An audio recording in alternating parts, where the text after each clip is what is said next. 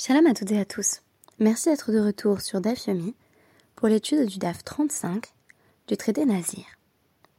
Le saviez-vous? Le titre de la pièce Mesure pour mesure de Shakespeare est riche en intertextualité. En effet, non seulement il est mentionné dans la pièce, mais on le retrouve également dans Henri VI, deuxième acte, ligne 55, où il est écrit qu'il faut répondre mesure pour mesure. Mais au-delà de cela, on pourrait se référer au sermon sur la montagne de Jésus dans les évangiles. C'est sans doute la source première de Shakespeare. En effet, dans Matthieu 7.1 et 7.2, il est écrit Ne jugez point afin que vous ne soyez point jugés, car on vous jugera du jugement dont vous jugez, et l'on vous mesurera mesure pour mesure. Idée qui refait son apparition dans l'évangile de Marc 4.24. Aujourd'hui, c'est presque en raison d'un jeu de mots qu'il sera question de la mesure au sens alarek, c'est-à-dire du shiur. Qu'est-ce que la mesure en ce sens, notamment lorsqu'il est question de prescription euh, liée à des interdits alimentaires? Eh bien, la mesure, c'est la mesure minimale à partir de laquelle on est susceptible d'être chayav, c'est-à-dire on est passible de sanctions, on a à répondre de ses actions quand on a consommé plus que une quantité minimale donnée. C'est de cette notion de shiur que l'on tire par exemple à Kippour les permissions liées au shiurim. Cette fois-ci, les shiurim désignent à l'inverse une quantité minimale inférieure au plancher requis pour que l'on considère qu'une personne a vraiment bu ou vraiment mangé.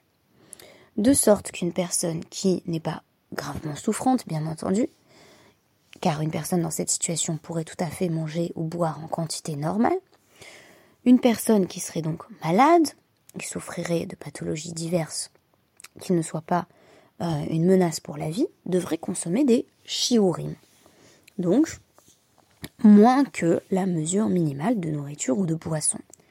De sorte qu'on va se retrouver à boire des toutes petites gorgées tout au long de la journée pour rester hydraté si on se situe euh, dans un cas qui exige d'avoir affaire et d'avoir recours à ces dynimes des shiurim, c'est-à-dire à ces lois spécifiques. Le shiur minimal par défaut, en matière de consommation d'un aliment interdit, on l'appelle kazaït. Littéralement, le kazaït désigne le volume d'une olive. Citons un seul avis, selon le Razonich, on parle de kazaït à partir de 33 grammes. Certains évoquent également 28 grammes. On peut également parler, par exemple dans le guide de la cache-route de Starkey aux États-Unis, de 38 millilitres. Alors, qu'est-ce que cette histoire de mesure nous apporte? Eh bien, tout simplement, si je consomme moins qu'un kazaït, je n'ai pas vraiment transgressé, et c'est pour ça que je disais qu'à Kippour, on a recours au shiurim, de sorte que on n'a pas vraiment arrêté de jeûner tant qu'on n'a bu que de minuscules gorgées. Alors on nous dit, et c'est la toute fin de notre DAF, c'est vraiment la toute dernière ligne, parce qu'en réalité l'essentiel du DAF est consacré euh, à la comparaison de procédés herméneutiques, et j'ai jugé que c'était un sujet très technique, qu'il m'a été, dans un premier temps, difficile de comprendre, mais qu'il me serait encore plus difficile d'expliquer en l'espace d'un podcast de moins de 20 minutes. Donc j'ai choisi de me consacrer à cette question de En Heter Mitztaref. Alors, donc selon euh, Rabbi Abaou, Rabbi Yochanan a rapporté la chose suivante, qui va avoir bien entendu un impact pour les lois de la Nézirut, Kol Isurin Shematora En Heter Mitztaref.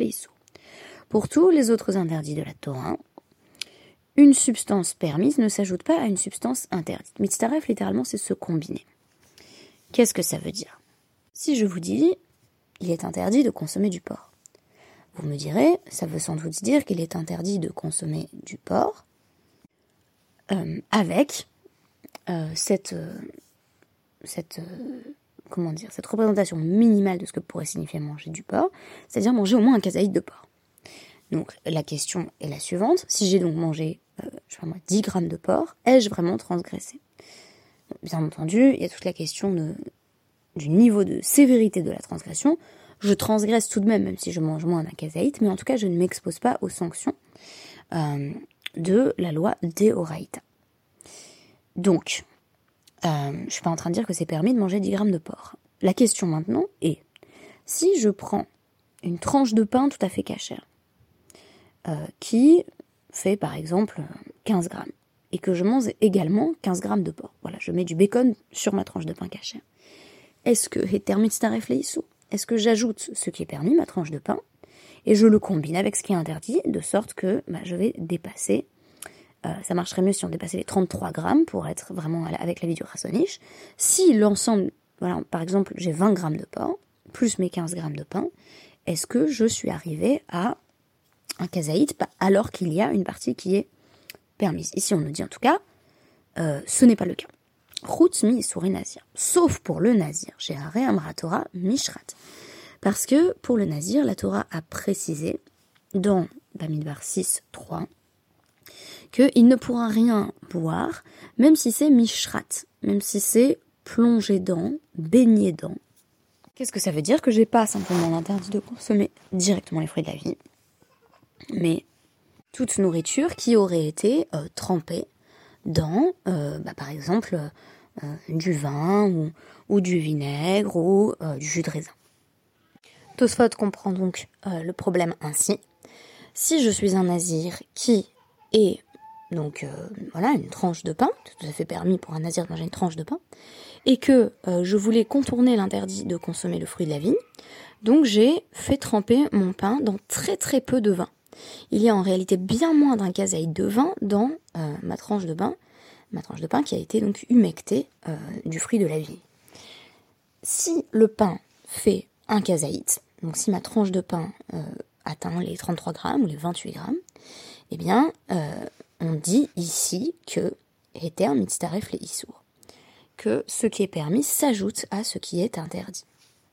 Il existe en matière d'interdit alimentaire un principe complémentaire, mais dont on peut se poser la question de s'il vient en fait remplacer Heter mitzaref les Issour. Il s'agit du principe de Ta'am Keikar, c'est-à-dire l'essentiel est dans le goût, la saveur. En d'autres termes, quand j'ai un aliment interdit, dont la saveur s'est transmise à un aliment qui lui était permis. On parle de ta'arovet, donc il y a un mélange même si je n'ai plus du tout l'aliment interdit lui-même, je n'ai plus de traces de euh, cet aliment interdit dans mon mélange, euh, le fait que son goût se soit transmis est déterminant. Donc, on récapitule, si le goût de la chose interdite est perceptible, euh, on applique donc Tam Keikar et l'aliment permis est interdit. Donc on a envie de dire, s'il existe un principe très important en matière de on va dire de cache-route, hein, pour faire simple, qui est à Keikar, à quoi ça sert de me dire en plus Eter Mitzaref Leisur Dans tous les cas, on peut présupposer que bah, si on trempe une tranche de pain dans du vin, par exemple, ça va avoir un goût de vin.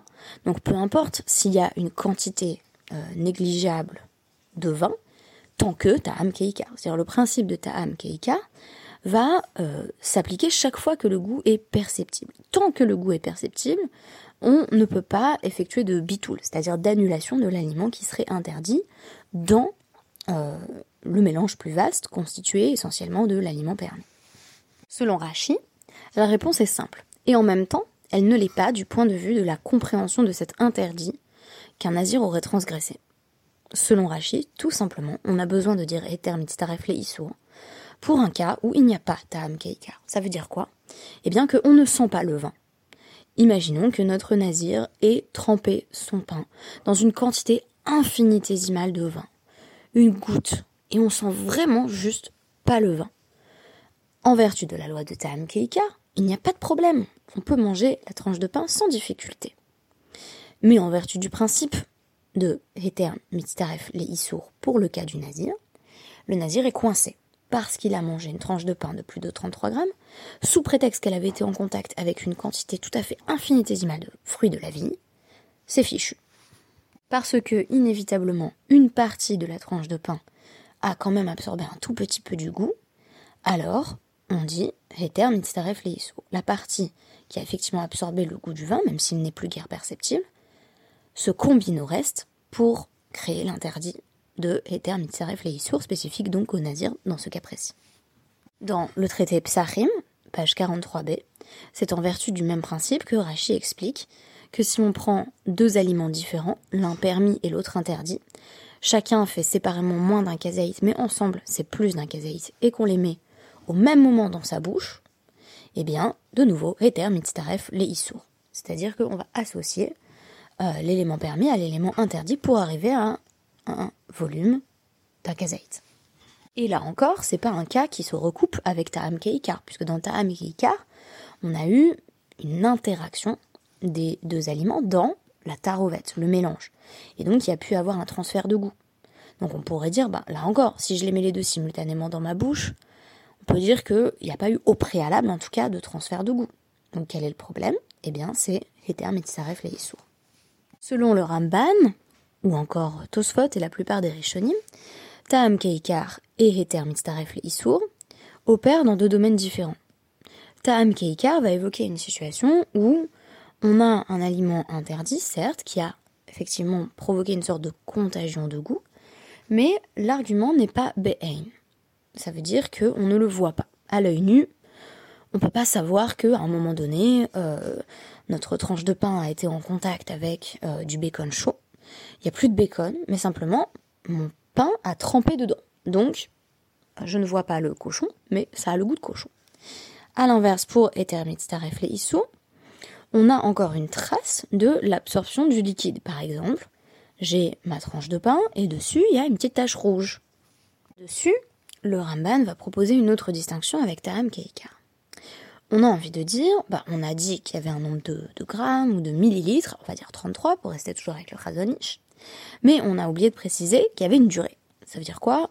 Bah, 33 grammes, combien de temps j'ai pour manger ces 33 grammes? Alors, on a une autre notion qui est utile, qui est Achilat Pras, donc le temps qu'il faut en gros pour manger une demi-miche de pain. Alors on pourrait dire que pour Ravovadia Yosef, ça représente euh, entre 4 et 7 minutes et demie.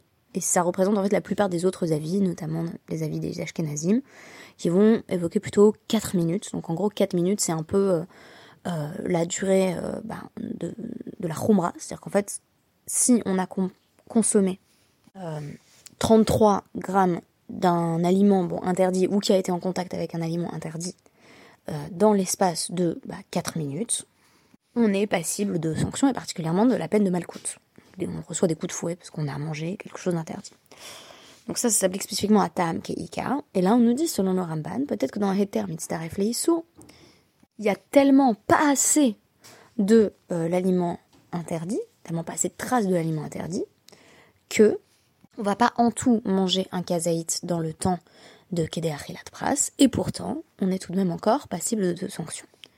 Donc en gros, on aurait évidemment des éléments plus stricts dans Ta'am Keika et des éléments plus stricts dans Heter Mitztaref les Iso. En gros, euh, ces deux interdits, ou plutôt ces deux extensions de l'interdit de consommer un aliment donné, vont se baser sur différents sens. Euh, si je dis euh, ta'am keikar, je suis essentiellement en train de dire bah, le goût fait tout, même si on voit rien. Et si je dis éther mais je dis l'inverse. Même s'il n'y a pas de goût, ça c'est plutôt l'explication de Rashi, même s'il n'y a pas de goût, pour peu que l'on voit quelque chose, je combine avec l'explication du Ramban, c'est problématique. Mais ce qui m'a semblé très intéressant dans l'explication de Rashi, c'est que ça présuppose que, euh, bah, s'il faut, notre nazir, il a pris sa tranche de pain, il l'a mis dans une quantité, voilà, il a posé, il a fait tremper dans une quantité infinitésimale, peut-être visible d'ailleurs, mais infinitésimale de fruits de la vie, mais qu'en fait il a même pas bénéficié du goût.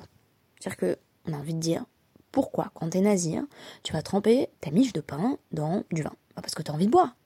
Mais là on nous dit peut-être qu'en fait, s'il y a éternité ta réflexion pour le nazir, c'est une forme, bien entendu, de rigueur supplémentaire dans les dynimes du nazir pour nous dire, il peut même pas ne pas profiter du goût. Mais t'as pas besoin de me dire ça, parce que pourquoi le nazir il aurait envie de tremper sa miche de pain dans du vin dont il va pas profiter? Et là je me suis dit peut-être qu'on est en fait en train de toucher à un autre phénomène dans la naziroute. Un autre phénomène en fait quand on, quand on s'impose des interdits, de manière générale. C'est qu'il y a une envie forte de les transgresser pour les transgresser. C'est-à-dire qu'on a parlé de cas euh, de, de femmes alcooliques, par exemple, qui disent je veux devenir nazir. On nous dit bah, comment on fait? Il faut qu'elles se sortent de cette histoire. On a parlé aussi de personnes qui ont la flemme de respecter leur vœu jusqu'au bout, qui disent en fait moi j'ai envie de boire du vin, donc j'arrête. Mais on n'a pas parlé de cette tendance peut-être un peu perverse chez chacun et chacune d'entre nous à dire j'ai envie de voir ce que ça fait si je respecte pas vraiment. Vous savez, comme un enfant joue avec le feu, mais sans toucher le feu. moi, quand j'étais petite, j'avais approché euh, l'oreille d'un doudou du feu. Bon, le doudou euh, a survécu, mais pas l'oreille. C'est jouer avec les limites de l'interdit. Là, c'est exactement de ça qu'il est question. On est en train de nous dire dans la Nésiroute, qui est cette volonté voilà, de se sanctifier, de s'écarter, de se distinguer. Et dans les autres applications de Eter Mitzaref Leisur, dont je n'aurai pas l'occasion euh, de traiter en détail ce soir, ce qu'on nous dit en fait, c'est ne pense pas esquiver l'interdit. Ne, joue pas avec l'interdit. On nous dit justement, il y a ces, lois là encore spécifiques aux nazirs, mais qui pourtant euh, vont donner lieu à des extensions à bien d'autres cas. On dit aux nazirs contourne, contourne la vigne. Ça veut dire quoi? Puisque tu t'es abstenu par ton vœu des fruits de la vigne, c'est pas la peine de, de travailler dans les champs. Voilà, tu évites la vigne, tu contournes, tu esquives l'interdit. Là, c'est la démarche inverse. C'est un peu genre, je trempe mon bout de pain, mais juste un tout petit peu, on sent rien. On ne sent même pas le goût du vin. Peut-être qu'on voit une goutte, c'est à peine, à peine cela. Et c'est sûr que si je mange ma tranche de pain, j'aurais presque rien mangé. Presque vraiment le vin, ça sera négligeable. Mais là, on nous dit c'est pas ça la question, c'est la démarche qu'il y derrière. Peut-être, moi je l'entends ainsi en tout cas. C'est, alors évidemment, vous nous dites mishrat, ça veut dire quoi Mishrat, c'est tremper. évidemment que c'est interdit non seulement de manger des grains de raisin, mais je peux pas tremper dans des grains de raisin. Euh, enfin, pas, pas dans des grains, mais je veux dire dans, dans des grappes de raisin. C'est évident que c'est interdit. Mais là, on nous dit c'est plus que ça. C'est interdit même en quantité négligeable. Et pour moi, il s'agit ici de nous prémunir de cette tendance naturelle qu'on a quand on s'applique un interdit ou quand on essaie de respecter un interdit, de se dire je vais aller jusqu'au bout, je vais aller au bord de l'interdit parce que j'aime ce vertige. On dit beaucoup c'est quoi le vertige? C'est le fait de se dire je pourrais sauter dans le vide. Bah ici c'est ça.